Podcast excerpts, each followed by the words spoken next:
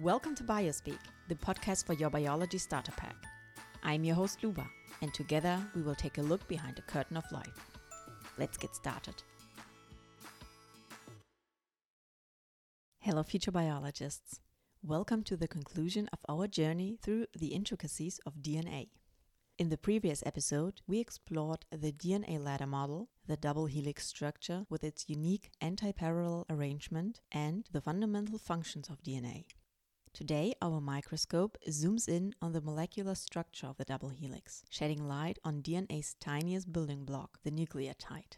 DNA's backbone is constructed from phosphate groups and deoxyribose sugars. But hold on a second.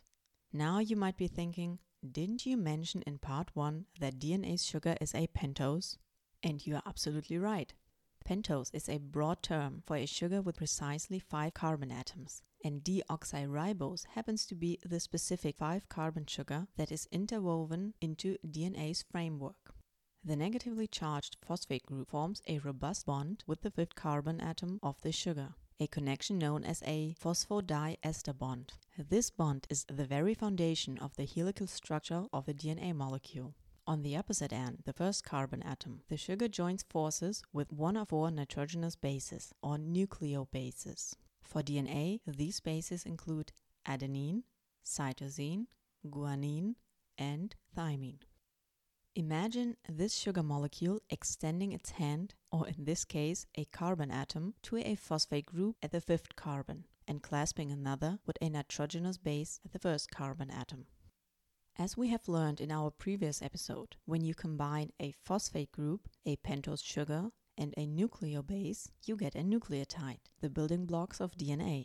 Given that DNA is a double strand, we must link a complementary nucleotide to the first one. These two nucleotides bond at their nitrogenous bases via hydrogen bonds, which, while essential, are relatively weak. So, what is this complementary base concept all about? Well, Nucleobases can only pair up in specific combinations. For DNA, adenine only pairs with thymine, and cytosine can only bond with guanine. Consequently, if one strand, for example, contains a sequence of adenine, guanine, and thymine, the corresponding bases on the opposite strand would be thymine, cytosine, and adenine. This way, DNA forms a double strand. But how does DNA grow in length? To elongate the strand, we add more nucleotides underneath. The next nucleotide attaches itself to the third carbon atom of the sugar molecule, more precisely to the hydroxyl group of the third carbon atom. This explains why a DNA strand extends only from the 5' to the 3' direction, starting at the fifth carbon atom and gradually adding more nucleotides to the third carbon atom. And there you have it, the double helix DNA structure. To accommodate the vast amount of genetic information necessary for building an organism, these DNA strands require compression. They wrap around positively charged molecules called histones, forming structures known as nucleosomes, which then compact into chromosomes. I hope this journey has given you a clearer understanding of how the blueprint for all living organism is constructed and organized.